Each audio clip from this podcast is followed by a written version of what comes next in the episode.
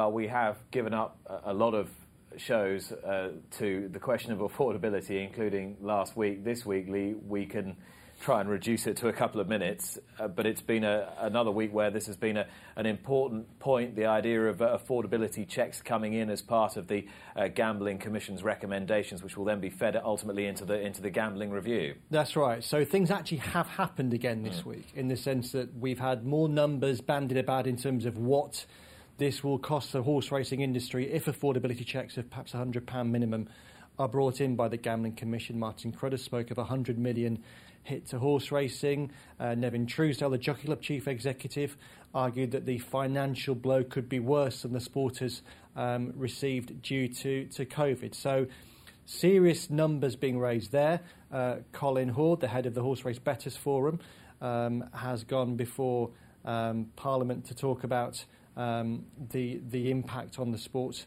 um, there as well. What, what, what's interesting at the moment is that there are two issues going on at the same time. You've got a government gambling review and you've got a gambling commission looking at affordability checks. Um, for me, I, I would go along with the arguments that so many others have made in that there are clearly huge problems with, with, with problem gambling. And in that sense, what the Gambling Commission is doing comes from a good place. However, um, you can critique the methods that they're using or aspiring to use to tackle the problem. And for me, it is highly questionable whether the problem of gambling on horse racing is anywhere near as big as the problem on gambling on slots and casinos. And there are other things that, that could be done with regards to this. Um, I've mentioned the column tomorrow. It seems bizarre that on bookmaker websites you have the one same login to use if you want to bet on horse racing and if you want to bet on on machines and slots. Why aren't there two? Di- why why doesn't the bookmaker have two different websites? Those two very very different services. I I might well have a bet on a race at Leopardstown today. I wouldn't conceive of having a bet on a virtual game. They're two very different products. They should be divided. Let's talk about Milton Bradley, whose long and illustrious career came to an end this week, but on a, a slightly sad note, I thought, Lee. Yeah, we use the word despondent, I think, in, in the headline or the intro of the story about Milton's retirement. Um, and he was despondent basically because he says he hasn't got anywhere to run his horses anymore. Milton is a trainer who's sent out over a thousand winners. And there have been some very good horses and some very good winners mm. over that time, not least with dear old the Tatling, that really good sprintery train. But a lot of Milton's horses run towards the bottom tier of the sport, the foundations of the pyramid, if you like, from which the sport structure is built. And Milton's argument is that if you have a horse like that now, if you train a horse like that now, if you own a horse like that now, there are increasingly fewer opportunities uh, in which to run those horses. Um, and I think that will become an ever bigger debate within the sport. There are those who, for perfectly understandable reasons, um, say that we have to concentrate on excellence and that we should almost be removing the bottom tier gradually so that your, your base level becomes higher and higher and higher. Mm-hmm. Now, of course, that's no good if you have those base level horses, and it also raises welfare questions of what happens if you're suddenly saying that a whole group of horses isn't fit to race um, on our racecourses. Though I think Milton, what Milton does done, he's, he's, he's again shone a spotlight on a, on a very valid debate in the sport. That's important, but it's also important that we say congratulations to Milton Bradley, a man of 86 years of, of age who's given a tremendous amount to the sport, has brought an awful lot of pleasure to so many people, and has had an incredibly successful career too. He has, and he started off training mainly winners over jumps and had some notable winners over jumps as well, and, and reinvented himself as a trainer of high class sprinters. He was a very good move up trainer in his time as well, and the Tatling, the best of those horses. We wish Milton well, and of course his family too. Let's talk about Sedgefield. It's the latest round of abandonment roulette. Lee. yeah, when to abandon, when not to abandon. So Sedgefield became the latest uh, racecourse to stage a, a winter jumps meeting, um, or to not stage a winter jumps meeting um, at the last minute. I think there were four inspections that took place before Sedgefield was eventually abandoned on Monday at the point when the first race was due to take place. This has happened before in, in recent weeks. There was an occasion at Ffos Las when eventually the meeting was abandoned very close to the point at which the first race was due to take place. On the other hand, um, you have had a meeting at Plumpton, where again there were many inspections through the morning, and eventually racing did take place. There seems to be a division of opinion among um, professionals, particularly among jockeys, about whether this is a good thing or not. Um, the brothers James and Sean Bowen, as others have been, were critical of the decision at Sedgefield on Monday and before that at, at Ffos Las, arguing that the meeting was never going to take place. Other jockeys, Brian Hughes, the champion jockey, um, very much defended the, the, the way that Sedgefield and the stewards there and the racecourse management managed the situation on Monday and argued that you have to give a meeting every chance to take place.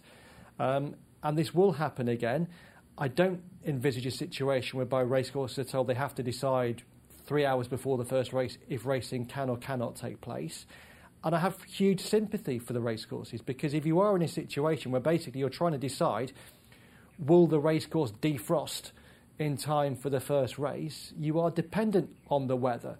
And of course, what you wouldn't want to see happen is a race meeting abandoned at 9.30, 10 o'clock in the morning, because at that point the racecourse is unraceable, everyone to drive home, and then at 1 o'clock the clerk of the course to say if he was contacted, well, is the track raceable now? Well, yes, it is, but we had to call it off.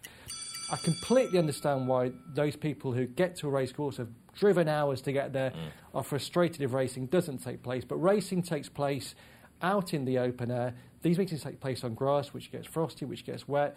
You have to give nature the time to work, and therefore, I, I would con- I would agree with those who are giving meetings every chance. Let's talk about amateur riders. At the moment, they are precluded from riding in races in the UK uh, under the Elite Sport Regulation or the interpretation of the Elite Sport Regulation by the British Horse Racing Authority. Will they get their licences back in time for Cheltenham, Lee? Well, not their licences back, but will they be allowed to ride in time for Cheltenham? And should they be allowed to ride, do you think? Well, in terms of the first question, Nick, will they get their licences back? I think, as with so many questions relating to this year's Cheltenham Festival, who knows? Mm. We don't know. We don't know how many people will be at the Cheltenham Festival. We don't know whether any owners will be at the Cheltenham Festival. We don't know whether any mem- members, let alone racegoers, will be at the Cheltenham Festival. We don't know. And we don't know um, who will be allowed to ride the horses, assuming the meeting takes place, which it looks like doing. At the moment, the BHA's position is that amateur riders aren't allowed to take part in our races. And there is, there is a logic to that in the sense that horse racing has been allowed to return because it is an elite sport. Yes.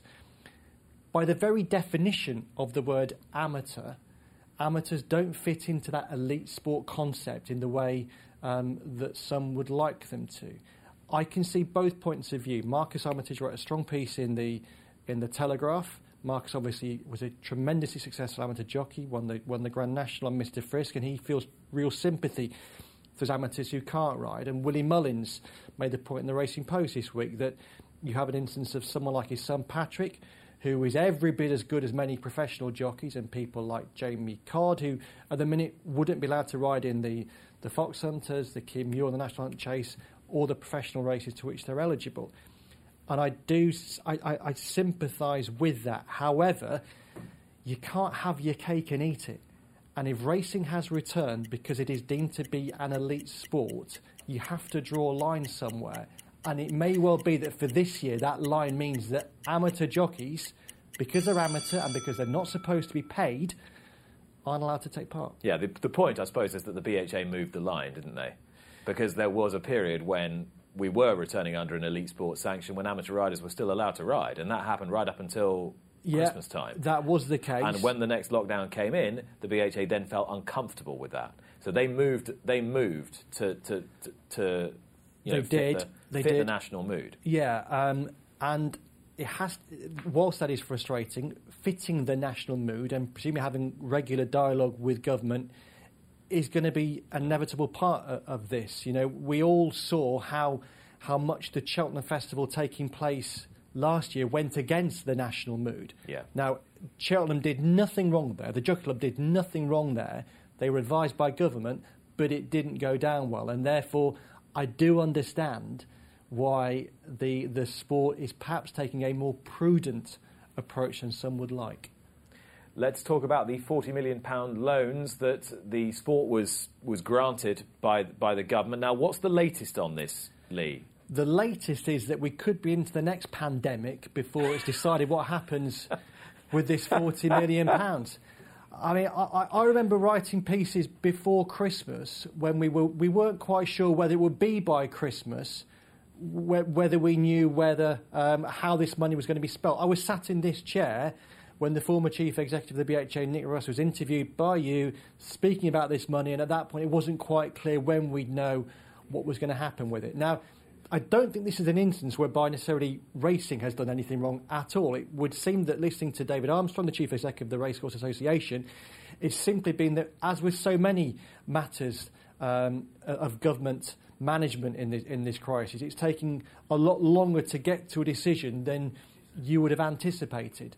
Um, it seems that at the moment, only rugby um, has actually had money allocated um, from its pot within the within the, the 300 million that was um, allocated to sport. Um, it seems as though the RCA is, con- is continuing to have negotiations with the DCMS and with Sport England who are having to distribute the money. And there doesn't appear to be a huge urgency in racing's position. I think the, the argument has been made that racecourses are wary of taking on £40 million of, of loans because they would have to pay them back. Um, and I think there's also a feeling that it's not really in the winter that racecourses are desperate for the money. It will be when we reach that summer period when uh, attendances and hospitality would be much more a factor in racecourse incomes. So we still don't know how that money is going to be spent. We still don't know where that money will go. And we still don't know if all that money will be drawn upon. So you ask me, you know, what's the latest? the latest is we don't know. We are none the wiser. We will be wiser in 10 days' time uh, which horse will carry which weight in this year's Randox Health Grand National. Still worth three quarters of a million pounds, of course, and we'll be talking to Michael O'Leary very shortly. I'm sure he'll have a view. Um, Grand National entries over 100, 106? Yeah, good number, good number. Um, the great sadness for racing of last year, one of the greatest sadnesses, we, we didn't have the Grand National. It is, it is our, our showcase race. It is our calling card. The virtual Grand National was by a country mile the most horse, watched horse race in Britain last year. Potter's Corner was the most high profile winner in Britain last year. So we, we, we're desperate to have a Grand National this year. The entries uh, were very interesting. Um, numbers were good, some good high profile names in there. I was disappointed not to see Native River uh, who we spoke about earlier on. But the owners, Garth and Aaron Broomer, have stated regularly in the past that they're not big fans of the race and they wouldn't want to run the horse in there. But we have got Bristol de Mai, we have who got will Bristol run, and I think he'll miss the Gold Cup to go there. Yeah, I mean the, the, the absolute blessing of Bristol de Mai not winning the Cotswold Chase was that connections weren't tempted to go for the Cheltenham Gold Cup because you sense if he'd won yesterday, it would have been maybe half of them not to go to Cheltenham. But I remember having a debate with them sometime last year before uh, the national. Actually, the, the, the weights launch event obviously won't take place in the same way this year. Um, that it was a case of it was Gold Cup or national, it couldn't be both. He deserves to have a crack at the the Grand National. Um, Michael O'Leary um, won't have many more cracks at the Grand National, but might have the horse that makes Grand National history this year. Numerically very strong. Paul Nicholls numerically not very strong, only two entries. Really? Yeah, in the race. Nicky Henderson, six entries. Nicky often makes the point that he's very good at the Topham, going one circuit of the Grand National course, but not two. Six chances this year. Probably won't see Santini in there, who is entered, but Beware the Bear and Ok Corral give him decent prospects. We all love the Grand National. It'll be great when the weights come out, and there's a good chance that there could be a few debates from someone you'll be interviewing not that long off now uh, about the weights. I would think you might be right. Yeah. We lost two men this week who were passionate about horse racing and had a huge influence upon it. Uh, Lord Vestey, Sam Vestey, and Pat Buckley. I think they both deserve a significant tribute, uh, Lee. We'll talk about Pat Buckley first, who won a Grand National, of course. Yeah. And then went on to be a, a very notable administrator of horse racing in the in the Middle East, a very popular figure. And that word there, Nick, popular, I think, is key because with both these individuals, and we'll start with Pat, the, the levels of warmth that were evident in the tributes paid by, um, by people following the, their deaths was notable. Um, you would expect people who um, rode against Pat and, and, knew Pat from his jumping days. He won the Grand National in 1963 mm. on, Ayala. on Ayala, beating the late John Oaksey on, on Carrickbeg. Um, they obviously said wonderful things about him, but everyone that was connected to Pat's few, uh, time after in, in, the, in the Middle East is a major innovator and, um, and a, a, major part in, the Middle East becoming a huge racing force. They all spoke tremendously warmly about him as well. So, a very good man, as was Lord Vestey, who, who we lost the same day. Um, and again, I thought Alastair Down wrote a beautiful piece about him in, in the Racing Post and echoing the, the, the, the, theme of people saying that here was a guy, a, man, Lord Vestey, but he, he, behaved anything other than a lord. In a sense, he, he was a, a, a man of the people. Tremendous work at, at, Cheltenham. Obviously, success as an owner and a, and a, breeder, but tremendous success at Cheltenham. His double act with Edward Gillespie, as he's, he's a great impresario, as his, chief executive. I think that their role in, in building the festival, in protecting Cheltenham, in nurturing Cheltenham, w- was vital. And I thought what was interesting, in, in particular, in Edward's quotes afterwards, the way he spoke about when the four day festival came in, and that neither he nor Lord Vestey clearly were huge fans of the idea of a four day festival. It, was, it seems like it was thrust on them by, by the Jockey Club, but they managed that as well as it could possibly have been managed. So, given how important Cheltenham is to this sport and to all of us who, who love this sport, I think we all owe owe Lord Vestey a debt of gratitude. Two great men of the turf, large lives, even more significant legacies. Lord Vestey and Pat Buckley, both of whom sadly died this week.